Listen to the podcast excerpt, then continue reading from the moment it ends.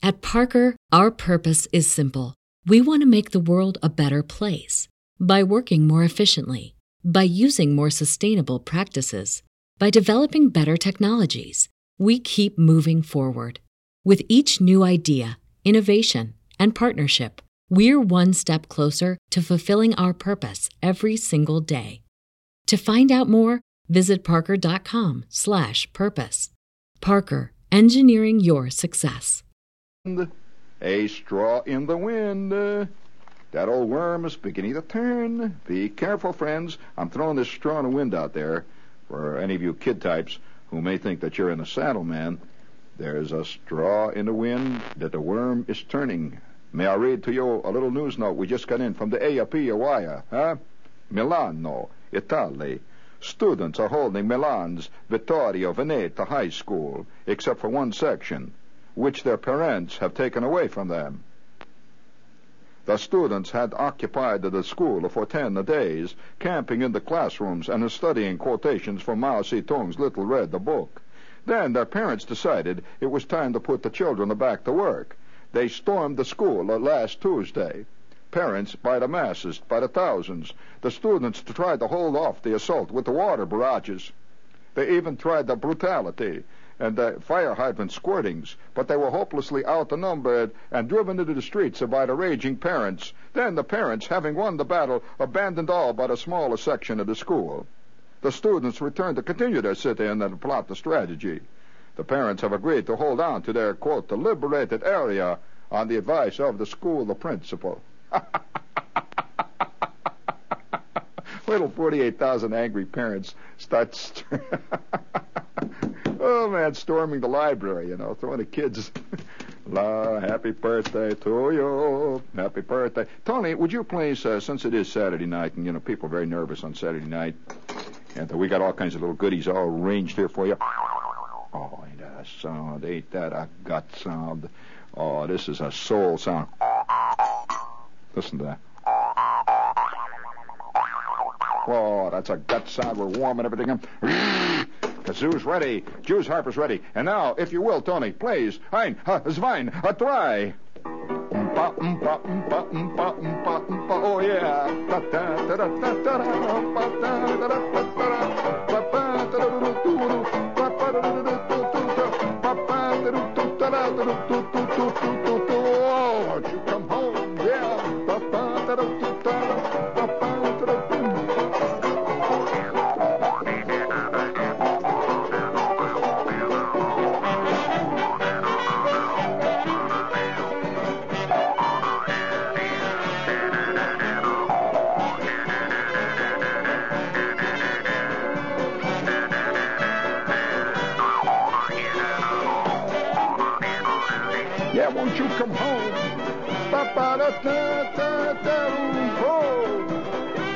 Come home, Bill Bailey? I'll pay the rent. I'll pick the dishes up. Won't you come home, old Bill? Ah. Won't you come home, Bill Bailey? I done you wrong.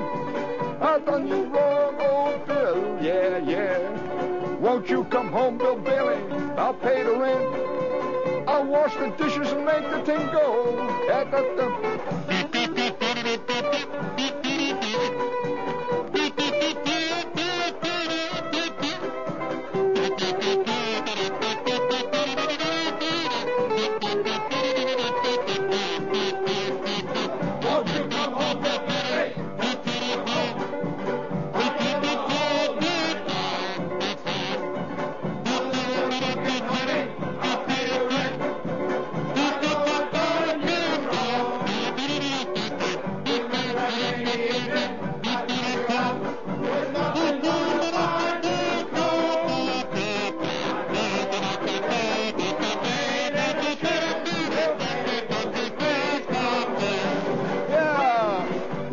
Come home, Bill Bailey? Won't you come home?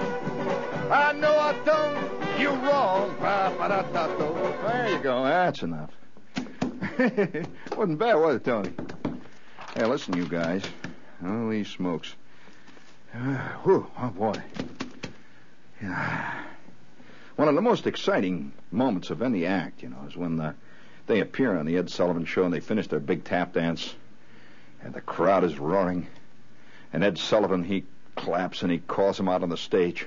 And the tap dancer goes, Oh, thank you, Ed. Thank you, folks out there.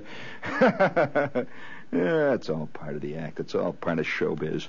You know, speaking of showbiz, friends, got to salute a couple of gorillas out there. I think gorillas don't get enough uh, real good publicity. As you know, most people uh, kind of put gorillas down. You know, the whole business of King Kong and all. They didn't do gorillas much good, you know, really. They got a lot of bad publicity. Gorillas and snakes. They get a bad, get a bad publicity. Here's a little note uh, you may be interested in from Bristol, England. The police have been called to the zoo here in Bristol, England, to take fingerprints of three gorillas. Don't ask me why the devil are taking the fingerprints of three gorillas. but they are. You know, that to me is the essence of this article. You know, the piece. Why are they taking them? Okay? You want to know? I'll tell you. They're taking fingerprints of three gorillas, but so far they can think of no way to get the gorillas. What a, what a name. This gives you an idea what kind of gorillas they are, friend. The ringleader of the gorillas is, is named Samson. Oh, Samson, Delilah, and of all names, Caroline. Those three gorillas, they will not cooperate. The prints are needed for an international study book being compiled by the zoo in Frankfurt, West Germany. The zoo curator said that the use of tranquilizers would entail too great a risk. Quote, we are thinking of sending a keeper into the cage to try to get the gorillas to grip a cup covered with a suitable print retainer. Shh. Well, there you go. There goes another keeper down the drain. well, all right. Gorilla shoes just so you don't uh, you just don't get a gorilla's fingerprints easy. And so, this vast, mad, fantastic, insane. Oh, hey, here's an ad, friends. Washington, D.C. It says, uh, a little ad. Uh, want ads?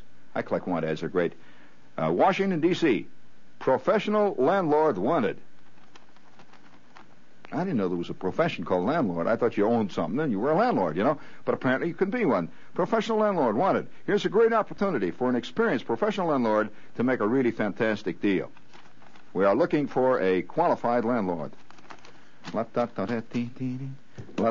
Can't you see Simon Legree? Reading this ad, and uh, I guess you'd call Simon Legree a qualified, uh, professional, experienced landlord, right? Oh yeah, we we one time did uh, Uncle Tom's Cabin. Uh, this, this a great little play there. One time we did it in seventh grade, and I remember Esther Jane hopping from one piece of cardboard ice to the other, and with those great big old dogs played by Schwartz and Flick yapping at her. They were wearing dog suits. oh, high point in drama. Hey, listen, we're going to have to uh, bring a little uh, reality into our lives tonight. It's Saturday night. And uh, I just feel, uh, would you bring me a little of that reality sounds? No, Tony, that's it. The little reality sounds, Tony. Oh, that's a good sound. Thank you, Tony. Yeah, blow them things. Oh. Isn't that a great sound?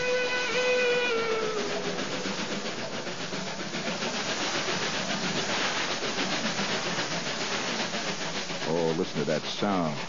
That's the authentic sound Man, that's the real thing. They're chugging up a great big grade in West Virginia. Reset that, Tony. We'll need that.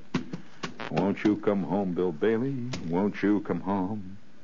I had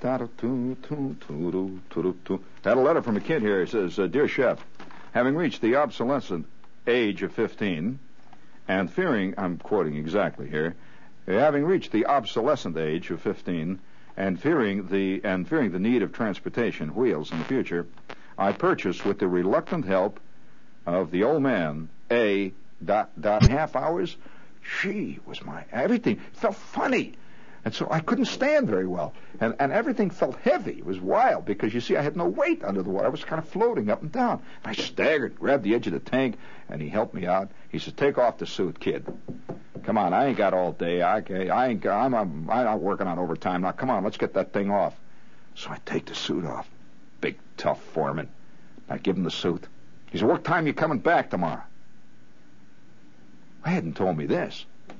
I said, What time I coming back tomorrow? Well, uh, what time do you open? He said, Well, we're here about 8 o'clock in the morning. We start selling tickets. You better be here so they see you in the tank. 8 in the morning. Seven o'clock the next morning, still stiff and cold.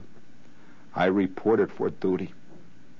Went down into the tank, and at eight o'clock I could see the crowds of kids walking around, carrying bags of peanuts. They brought the school kids in early to watch them set up the, you know, all that stuff, and, and I could see all the people, and they'd wave at me once in a while. I stayed in that tank that second day until midnight.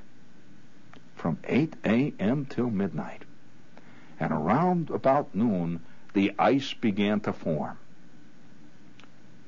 And I couldn't move my arms. Do you know that I was actually frozen in a block of ice? Every day from noon until midnight, there was nothing but ice around me. And every two hours, the engineer would wave and knock on the top of the tank, and I would say, Hello, ladies and gentlemen.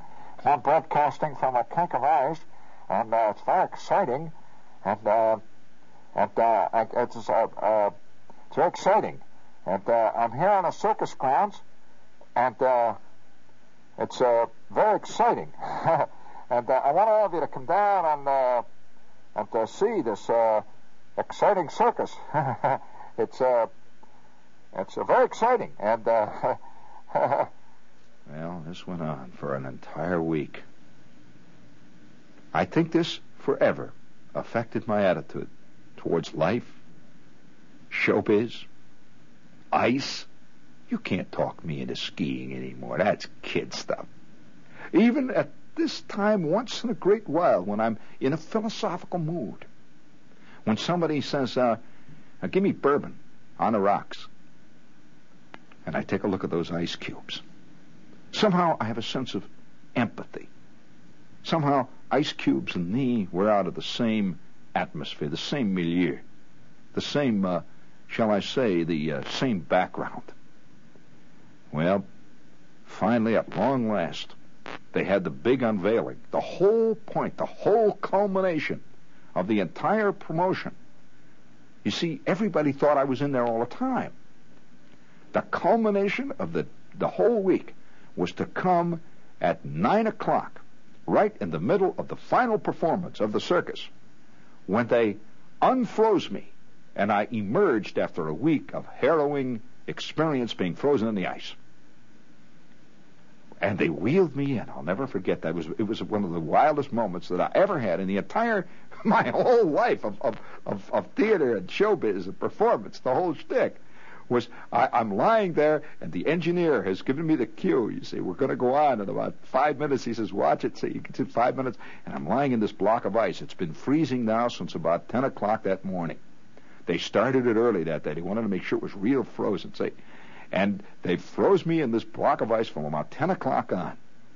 And here it is now. Oh, does the time go slow? You know, when you're in ice, friends, you don't have any chance to read. you really are frozen. You can't read. You can't do anything. You just lie there and you examine your navel.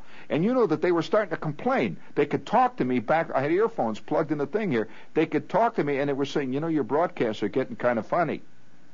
And he says, why don't you lighten it up a little? towards towards Thursday, I was getting very philosophical, like saying things like, "Friends, have you ever wondered what it's all about?" you don't say that in the middle of a broadcast of the circus. Things like, uh, you know, I begin to believe now, friends, that time is the great enemy, the thief. Friends, and, and then they'd cut me off. So here it is, Friday night the big high point, the culmination of the week of being frozen into that fantastic block of ice. And the band stuff. You give me a little of that fast. Oh, flip it over, Tony. On the other side, you'll find a wild thing on cut one. What is it? What's that? Is it side one, cut one? That's what I want. All right, kid. Think clean thoughts. Keep your knees loose and give 'em a low. I said, I repeat, give 'em a low silhouette.